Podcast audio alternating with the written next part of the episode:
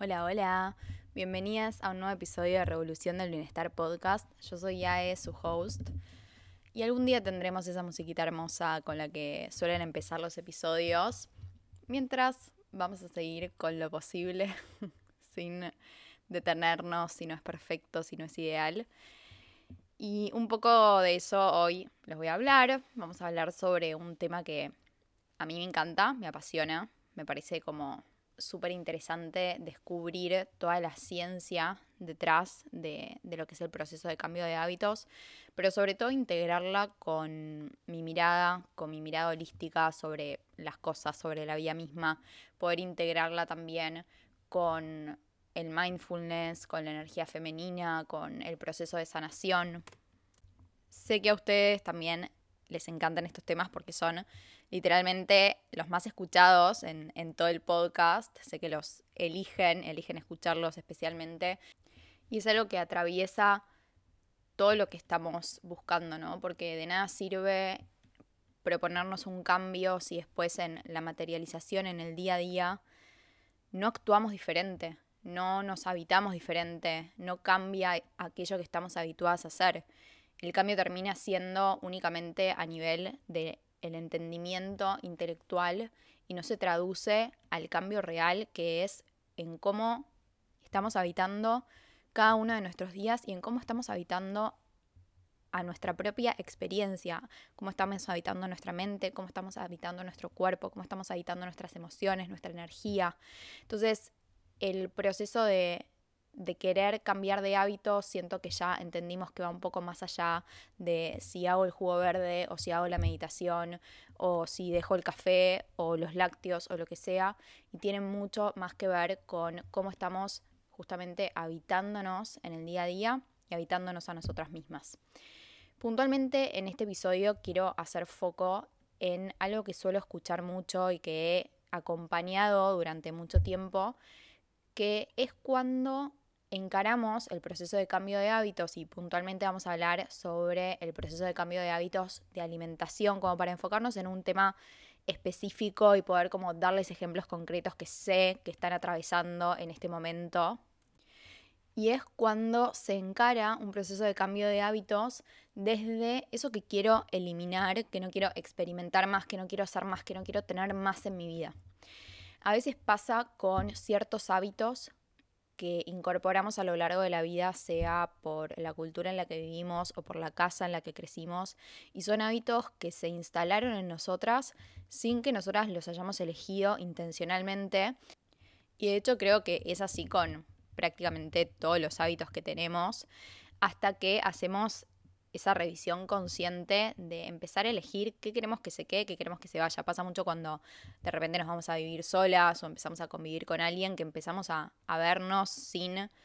todo lo que tenemos alrededor y con, todo lo que crecimos y podemos vernos a nosotras como puramente, o si empezamos a convivir con un otro, podemos empezar a vernos en relación al otro y, y, con el otro también como espejo, con sus hábitos y con sus cosas incorporadas y con lo que absorbió a lo largo de su vida, en su casa, alrededor de su familia. Al menos en mi caso, fue mucho ese momento, en el momento en el que me fui a vivir sola y me despegué de todo lo que había aprendido a lo largo de mi vida, que pude empezar a revisar mis hábitos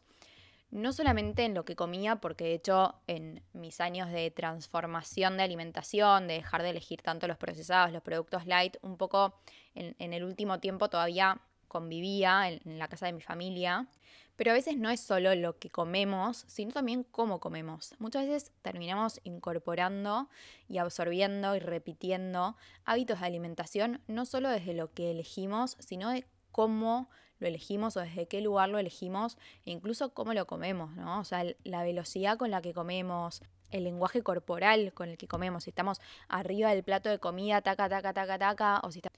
si comemos de la fuente, si comemos paradas, si nos sentimos observadas cuando estamos comiendo porque capaz crecimos en una casa donde teníamos que estar a dieta o nos habían puesto a dieta o siempre había alguien que estaba a dieta, entonces no podíamos como comer ciertos alimentos o comidas enfrente de otras personas y terminamos como absorbiendo ese hábito de comer como medio escondidas o sintiéndote eh, que estás como siendo juzgada o observada por alguien. Y todos esos hábitos los terminamos como absorbiendo, ¿no? Internalizando y justamente son hábitos porque el cuerpo sabe hacerlos sin que la mente esté presente o los esté eligiendo de forma intencional. Joe Dispensa dice que esa es la definición de hábito, cuando tu cuerpo sabe hacerlo sin que tu mente necesite entender cómo lo está haciendo. Y así es que podemos habitar un montón de acciones y un montón de formas de comer y de relacionarnos con la comida sin estar eligiéndolas intencionalmente desde este piloto automático en el que nos ponemos, donde la mente por ahí está conectando con cualquier otra cosa, pero el cuerpo está repitiendo eso que aprendió a hacer. Entonces tal vez ya tenés identificado algún hábito que te está resultando negativo. Y cuando hablo de hábitos negativos, no hablo de esos hábitos negativos que leíste que estaban mal hacer o que leíste que tenías que sacar de tu vida. Hablo de esos hábitos que hoy en día te están siendo negativos a vos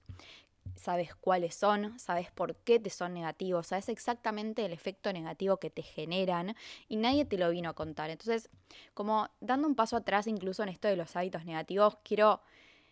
hacer énfasis en que cuando hablo de hábitos negativos, yo no tengo una lista, digamos, si bien obviamente desde el punto de vista nutricional, desde el punto de vista de la salud hormonal, de la salud digestiva, hay un montón de hábitos que sí, va a ser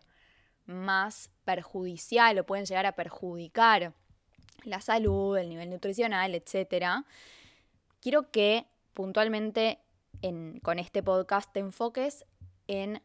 aunque sea un hábito, y de hecho un hábito, no, no muchos más, porque si no se genera como esa bola que, quiere pasar toda junta por la puerta una y otra vez y al final no, pasa ni una, ¿viste? Que quieres que pase todo y no pasa ni una porque está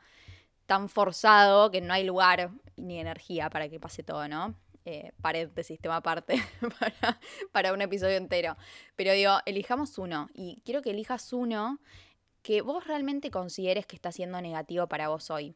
Puede ser esto que decía, por ejemplo, la velocidad con la que comes o si creciste, de repente creciste en una familia en la que se estilaba, no sé, mirar la tele cuando estaban comiendo, que haya distracciones al momento de comer, o no había un momento de sentarse a comer, un momento como de, de, bajar, de conectar el uno con el otro o con uno mismo, o creciste viendo que tu familia, tus padres, tu madre, lo que sea, tus cuidadores, digamos, comían de cierta forma, por ahí, no sé, picoteando por toda la casa, o parás al lado de la heladera con la heladera abierta, o se servían lo mínimo en el plato y después comían media fuente, porque en el plato no, pero de las fuentes como si no contara. O por ejemplo el hábito de que después de un día em, de mucha movida, de mucho trabajo, bueno, se pide delivery, se pide comida pesada, difícil de digerir, contundente, por ahí eh, procesada o, o muy refinada. Y por ahí eso también es un hábito, ¿no? Pero vos te das cuenta que cada vez que lo haces, Después te vas a dormir pesada, te cuesta dormirte, tenés más ansiedad, al día siguiente te levantás y sentís acidez. O por ejemplo, otro que escucho un montón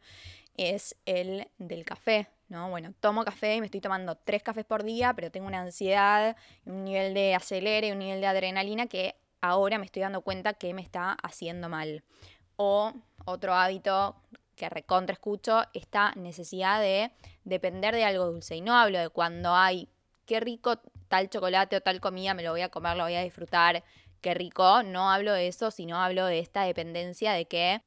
no podés hacer otra cosa en tu vida si no comes eso dulce, sea después del almuerzo o después de la cena, y que incluso desde ese lugar así ansioso termina por ahí decantando incluso en, en un atracón o en un momento de comer como mucho más de lo que realmente querías y necesitabas, y después tenés malestar físico, malestar emocional, que bueno, eso también es un tema aparte, lo hablamos bastante en el episodio de,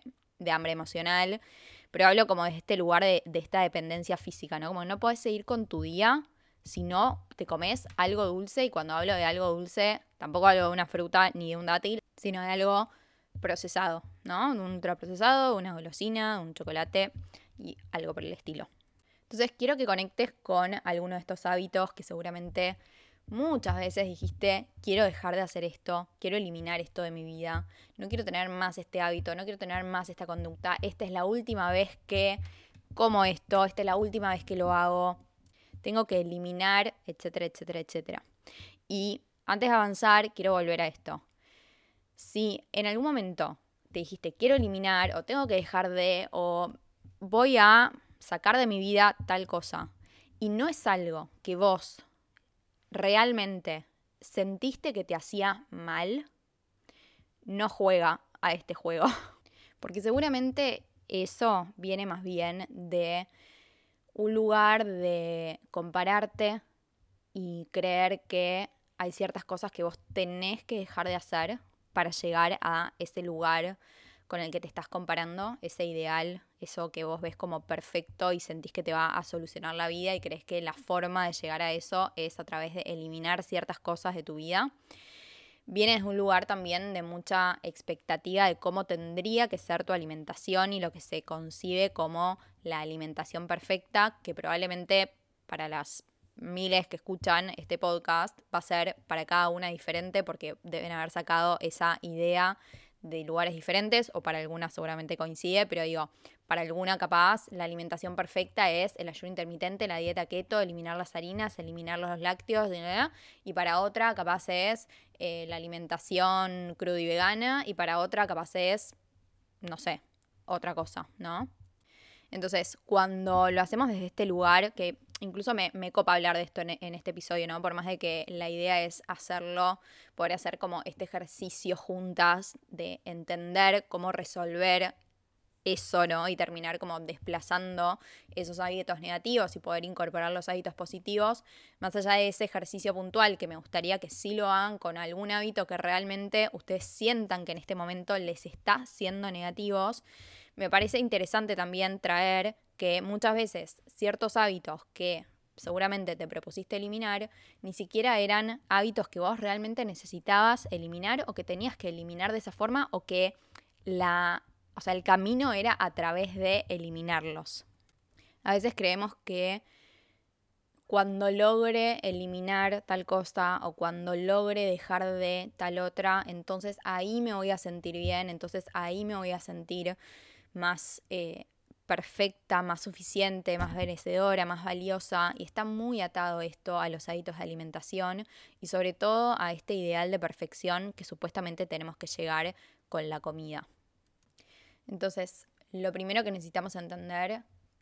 cuando estamos buscando eliminar un hábito negativo es hacernos esta pregunta. ¿Este hábito me está haciendo negativo realmente? Y a veces, obviamente, hay cosas que en el momento no lo vamos a sentir. Pero bueno, tal vez tiene que ver con eso, ¿no? Con entender que hay cosas que tal vez para ciertos momentos no van a, tener ese impacto negativo que sí podrían tener cuando lo estamos haciendo todo el tiempo y constantemente.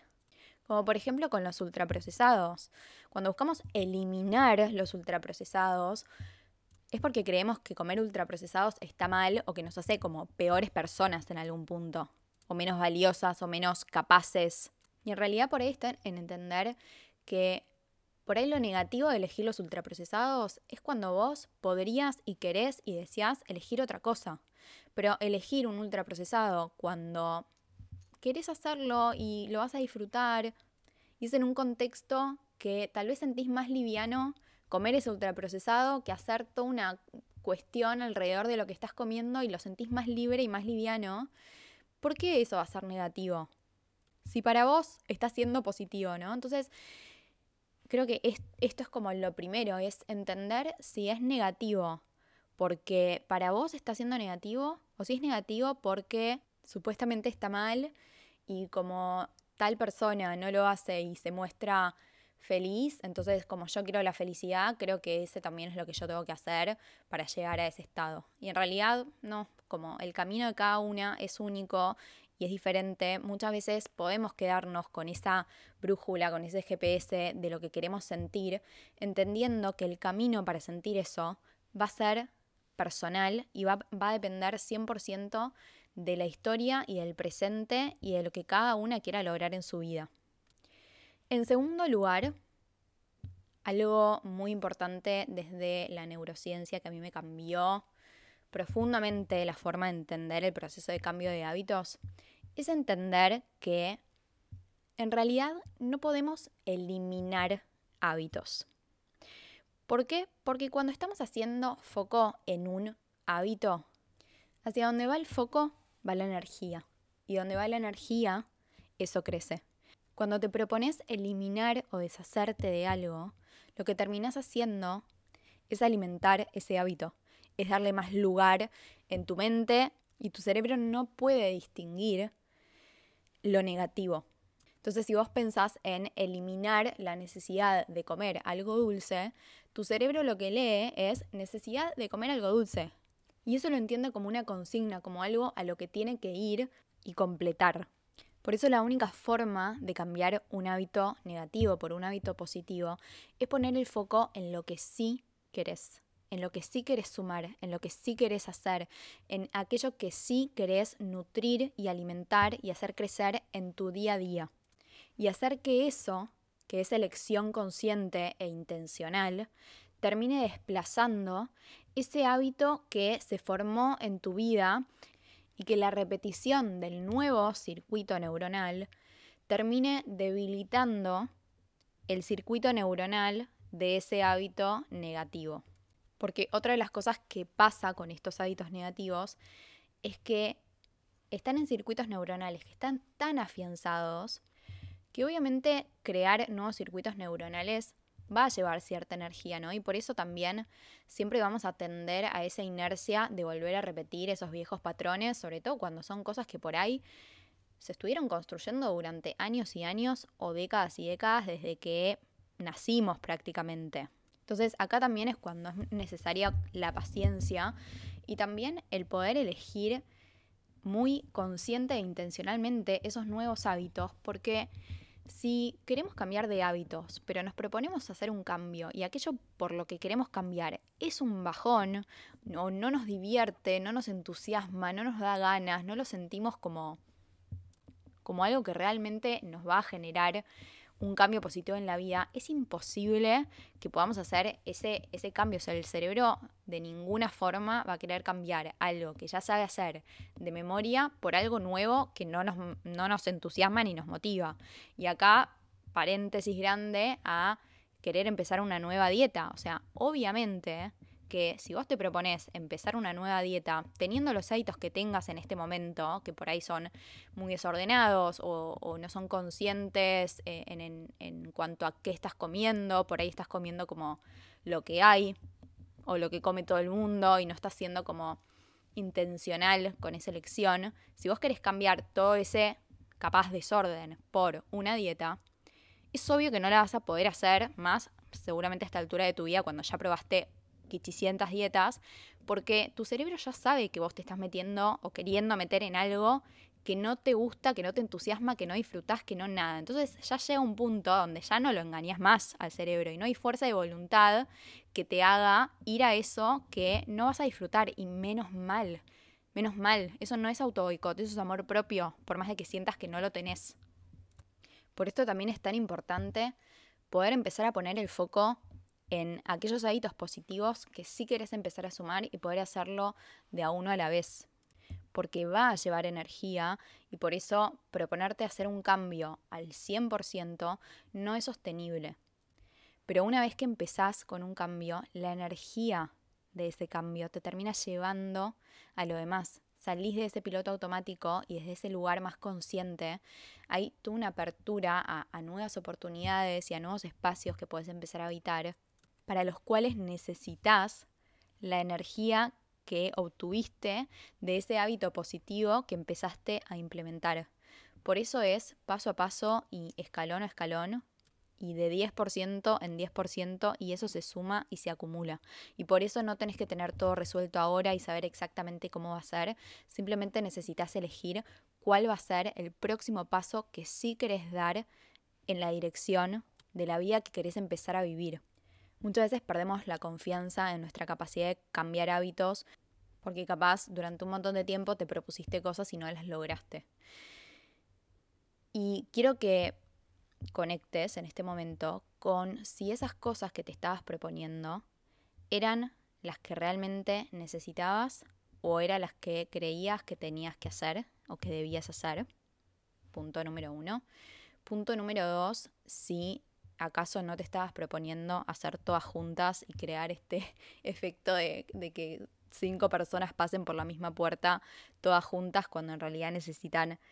eh, pasar de a una, básicamente, para poder entrar.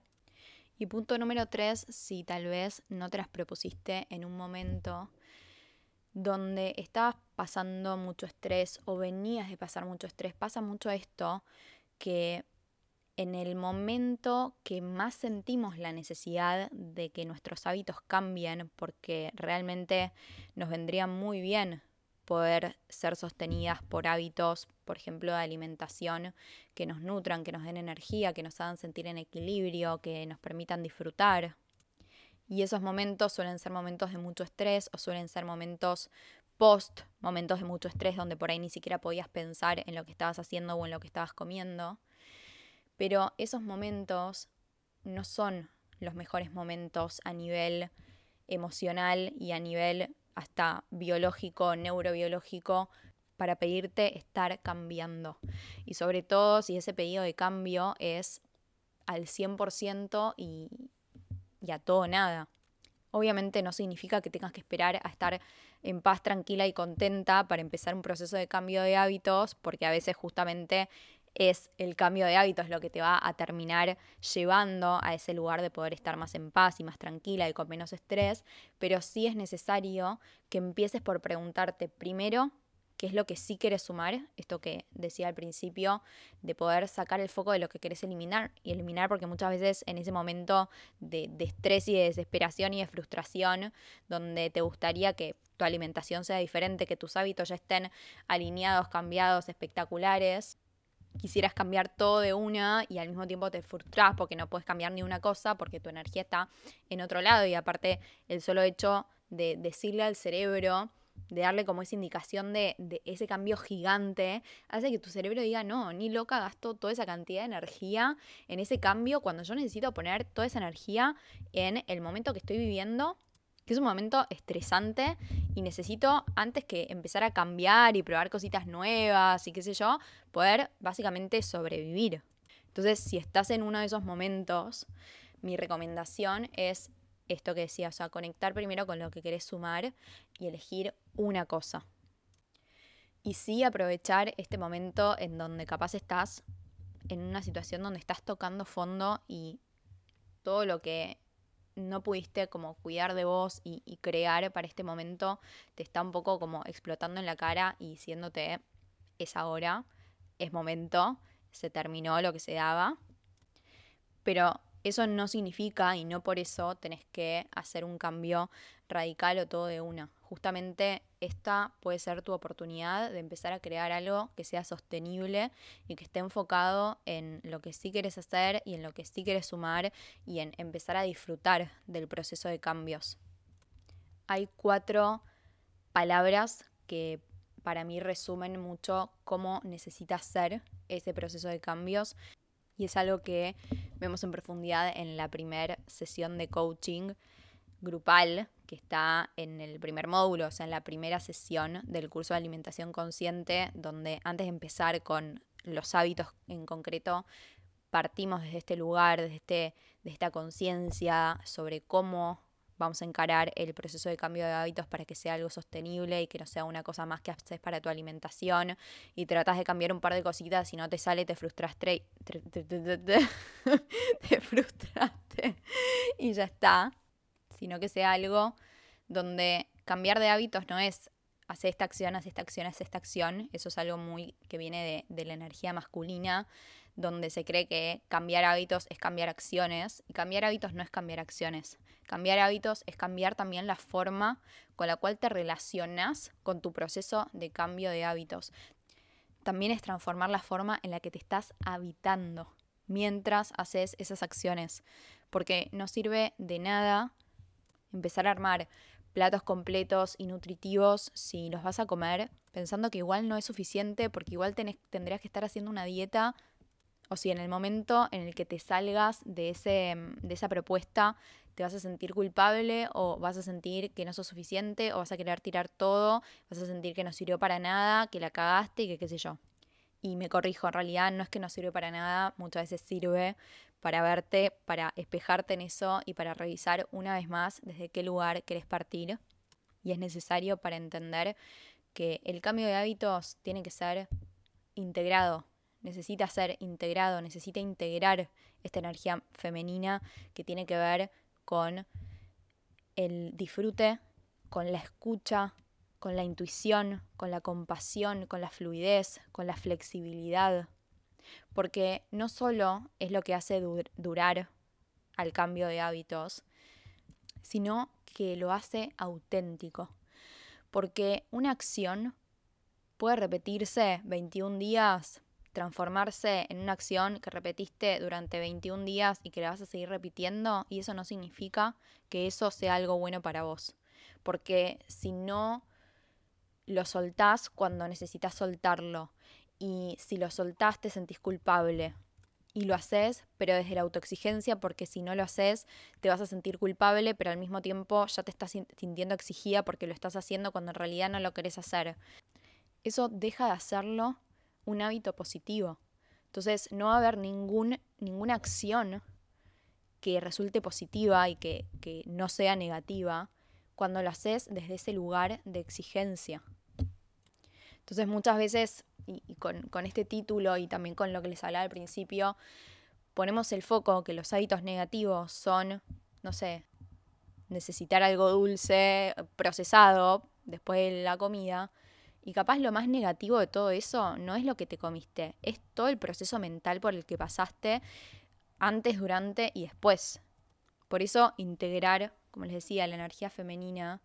es lo que lo hace equilibrado. Y la forma de crear estos nuevos hábitos positivos que terminan reemplazando a estos hábitos negativos es desde este lugar integrado. Y para mí las cuatro palabras que resumen este lugar desde el cual vamos a crear estos hábitos, este lugar integrado, este lugar consciente, este lugar equilibrado, son la simplicidad, la accesibilidad, la intencionalidad y el disfrute. Les voy a explicar brevemente de qué hablo cuando hablo de cada uno de estos. La simplicidad yo la relaciono a este concepto de poder volver a esta mínima acción viable a este mínimo, a este 10% que va a permitir no solamente que tu cerebro no lo vea como un imposible y que no prefiera quedarse en el lugar en el que está versus gastar una cantidad tremenda de energía para poder llegar a ese lugar, sino que además esta simplicidad y esta simplificación del hábito que queremos lograr es lo que empieza a, hacer, hacerle lugar a este nuevo hábito. Y cuando hablábamos de que el hábito positivo termine desplazando al hábito negativo, estamos hablando de este hacerle lugar y de que este hábito positivo se vaya haciendo cada vez un lugarcito más grande y que vaya tomando cada vez más espacio y ganándole cada vez más terreno hasta que el otro hábito se debilite y se termine yendo. Y esto solo es posible si la acción que buscamos hacer es una acción simple. Le voy a llevar un ejemplo concreto para que lo entiendan. Cuando hablo, por ejemplo, de simplificar algo, ejemplo, supongamos que el hábito negativo que queremos desplazar es un desayuno que estamos haciendo 100% basado en ultraprocesados, el pan del supermercado, la mermelada light del supermercado, el queso untable del supermercado, eh, no sé, la leche, el café mm, con azúcar, como un desayuno que por ahí esto no es poco nutritivo, está basado en procesados, no nos termina dando la energía que necesitamos y reconocemos que es algo que venimos repitiendo, repitiendo y repitiendo y que por ahí es el mismo desayuno que comíamos hace 15 años, pero nos está costando un montón transformarlo. ¿A qué me refiero cuando digo de simplificar ese cambio de hábitos? Que a veces, por ejemplo, vemos que en Instagram están esos desayunos con los pancakes, con esto, con lo otro, que el pan te lo hiciste casero, que el untable te lo hiciste casero, que la leche es recién ordeñada de las almendras, el café está traído de Colombia. Y decís, ah, me encanta ese desayuno, pero claro, mi desayuno no tiene nada que ver con eso. ¿Cómo sería aplicar este concepto? Bueno, empezar a pensar y a buscar cuál es la alternativa más simple y esa mínima acción viable para que vos sientas que estás haciendo un cambio. Y ya sé que vas a sentir que no es suficiente, que para eso no haces nada, que es lo mismo que no cambiar, que bueno, eh, cuando puedas hacerlo bien y completo y perfecto, ahí lo vas a hacer. Pero también hay un punto en donde tenemos que ser honestas con nosotras mismas y es, ¿hace cuánto tiempo que venís pensando en eso? ¿De verdad pensás que va a llegar un momento donde toda tu vida se alinee perfectamente para que vos puedas hacer todos los cambios que te estás proponiendo juntos y de una? No. o sea, no solo que probablemente la vida no funcione de esa forma, lamentablemente, porque estamos acá para vivir todas las experiencias humanas y no todas las experiencias humanas son ordenadas y perfectas, sino que además no es posible biológicamente implementar todo eso de una. Entonces, ¿por qué no enfocarnos en lo que sí es posible y anclarnos en esos cambios para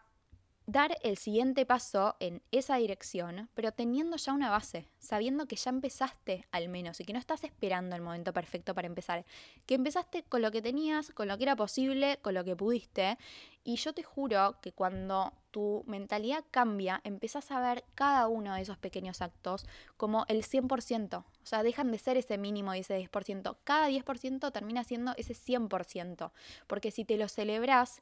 porque reconoces lo que en realidad te, costó hacer eso, entonces no lo das por sentado y no es lo mismo que nada. Y a veces es necesario atravesar ese cambio y experimentarlo. Como pensás que es lo mismo que nada, bueno, hacelo.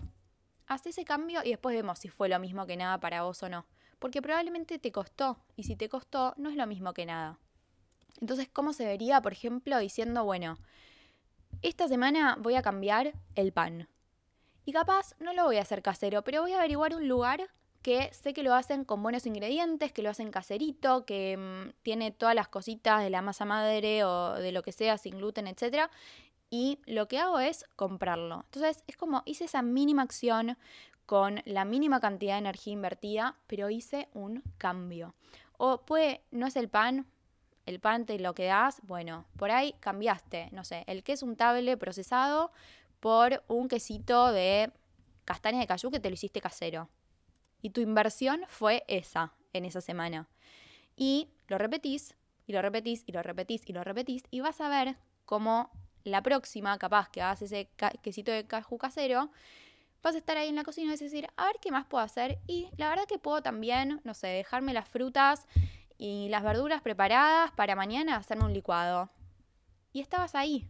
Y fue como esa misma energía la que te terminó llevando a hacer lo siguiente. La segunda palabra, que es la accesibilidad, tiene que ver con que todos los hábitos que vos incorporaste a lo largo de tu vida lo hiciste porque esos hábitos fueron accesibles para vos en ese momento. Es muy difícil crear un hábito cuando no es algo que nos queda cómodos, cómodo hacer. Por esto que les decía que el cerebro va a tender a ahorrar energía y va a tender a ir a lo que le queda cómodo. Y cuando vas a lo que te queda cómodo una vez y otra vez y otra vez y otra vez, eso probablemente se termine convirtiendo en un hábito. Entonces, para poder crear un hábito de forma consciente, necesitas hacértela fácil, dejarte las cosas a mano o buscar cosas que te queden a mano y en el mismo sentido alejar esas cosas que no querés seguir haciendo, que no querés seguir teniendo tan accesibles porque son justamente hábitos que ya te diste cuenta que no te hacen bien. Yo, esto no tiene tanto que ver con, la alimentación, aunque todo tiene que ver con la alimentación, pero algo que es muy claro para mí el ejemplo y que yo realmente lo hago y es algo que recomiendo también en el taller de detox de dopamina. Si vos te vas a dormir con el celular y te quedas insomnio y no puedes parar de escribir el celular, o te pasa lo mismo a la mañana, apenas te levantás, lo primero que haces es ver el celular y te das cuenta que eso te genera más ansiedad, más comparación, más perfeccionismo, más todo, y es algo que te das cuenta que no te hace bien, no hay nada que se le compare a dejar el celular lejos. Yo me dejo el celular en el baño, Eso también me ayuda a, cuando escucho la alarma, me levanto y, la apago y ya me levanté y no, no, estiré el brazo y me traje el celular a la cara en el primer momento. Me da un tiempo para decir, ok, ¿cómo quiero empezar mi día hoy? Me da como ese espacio para poder elegir intencionalmente qué es lo que quiero hacer como mi primera acción del día, que si lo tuviese a mano, accesible, no lo podría hacer. Porque ese es un hábito que se generó, es un circuito neuronal que se generó, que si no creamos un espacio entre el estímulo y la reacción, vamos a seguir yendo a esa reacción. Y de la misma forma, como decía, ¿no? Aplica para lo contrario. Aquello que sí queremos crear, necesitamos empezar a dejárnoslo accesible y repito, aunque no sea perfecto. Entonces, si por ejemplo, vos querés empezar a hacerte jugos verdes o licuados a la mañana, capaz lo perfecto sí es que te levantes y que coseches la espinaca fresca de tu huerta y te peles la banana mirando al océano y lo tomes con un racito de sol que te pega justo en la cara. Y capaz eso es lo perfecto. Pero capaz lo posible hoy y lo que te va a quedar realmente accesible para que realmente lo puedas hacer es dejártelo preparado de la noche anterior. Entonces, cuando abrís la heladera, en lugar de agarrar lo que sea que agarrabas cuando agarrabas algo, agarras el jugo, agarras el licuado. Y hay recomendaciones, tips, cosas que puedes hacer para no perder nutrientes y todo eso que eso también está en el, taller de jugos y licuados. Pero lo importante es esto, es que estás haciendo este espacio y estás haciendo que el circuito neuronal que decantaba en que elijas ese hábito negativo, decante ahora de forma muy accesible en ese hábito positivo. La tercera palabra es la intencionalidad, que en realidad ya venimos hablando prácticamente todo el episodio de eso, que es poder ponerle palabras y, elegir muy consciente e intencionalmente desde qué lugar querés hacer ese cambio. Y el cambio de hábitos necesita ser intencional y eso significa dejar de pensar en el objetivo que queremos lograr a futuro y volver a poner el foco en el presente, al lugar desde el cual querés partir en este proceso de cambio. Y lo que querés experimentar acá y ahora mientras estás habitando ese hábito, no en ese resultado a futuro. Y que el lugar desde el cual elegís habitar ese hábito alimente, nutra esa energía con la que querés ponerte en contacto, esa energía que vive dentro tuyo y que tal vez a través de todos los hábitos negativos que estuviste repitiendo en piloto automático, te olvidaste y te desconectaste de ella. Entonces tus hábitos y tus hábitos de alimentación pueden ser ese puente de reconexión con esa energía con la que querés volver a conectar. Y por último, que sea algo disfrutable. Si no lo disfrutás, no lo vas a querer repetir. Y el disfrute en los hábitos negativos, por más de que uno diga, pero ¿cuál es mi disfrute en hacer algo que yo ya sé que me hace mal? Bueno, el disfrute a veces pasa por el hecho de que estás acostumbrado a hacerlo, por el hecho de que en algún punto de tu sistema te conecta con cierto momento de tu vida en donde por ahí todo estaba salvo, todo estaba tranquilo, y hacer eso que estás haciendo, que hoy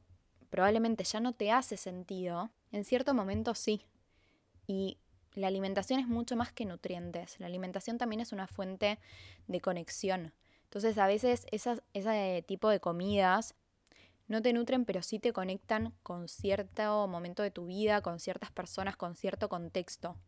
Y una vez que lo entendés desde ese lugar, también lo puedes liberar. Porque si te das cuenta de que en realidad el disfrute no tiene que ver con algo del presente, sino con algo del pasado, puedes entonces hacerte la pregunta de qué es lo que sí vas a disfrutar en este presente y darte ese regalo. El regalo de que el disfrute tenga que ver con el acá y el ahora y que tenga que ver también con la vida que vos querés construir volvemos a los lugares en donde se liberó la dopamina. Por lo tanto, todos los hábitos que te vengo nombrando y todas las cosas que podés ir haciendo, por más chicas que las veas, si vos te las agradeces, si sentís esa gratitud, si conectás con esa gratitud al estar haciéndolas, al estar construyendo, al estar en tu proceso de cambio, al estar dándote ese regalo, vas a estar creando estos nuevos circuitos neuronales que decantan en la liberación de dopamina y eso es lo que constituye a un hábito. Entonces de nada sirve que hagas un montón de cambios enfocándote en que no es suficiente, en que igual no sirve para nada, igual no te está sirviendo, igual no estás viendo resultados. Porque desde ese lugar, obvio que no lo vas a poder sostener porque no hay nada a nivel eh, disfrute y dopamina que te esté atando a eso. Y por el contrario, cada vez que haces una acción, por más chica que te parezca, si vos te la agradeces y conectás con ese disfrute, no te quepa la menor duda que lo vas a poder sostener y no se va a tratar de poder sostenerlo o hacerlo religiosamente durante 21 días, sino de elegirlo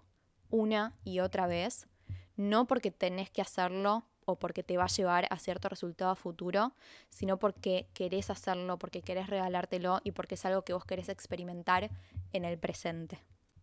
Espero que les sirva. Me encantaría saber qué hábito o hábitos tuvieron en la cabeza todo este tiempo y que van a empezar a, atravesar por todo lo que hablamos en el episodio de hoy para ver qué sale de diferente de que se dieron cuenta, qué resonó, qué quedó ahí flotando, decantando. Me encanta saber todo eso y me encanta cuando me lo comparten. Así que las leo y nos encontramos en un próximo episodio de Revolución del Bienestar. Adiós.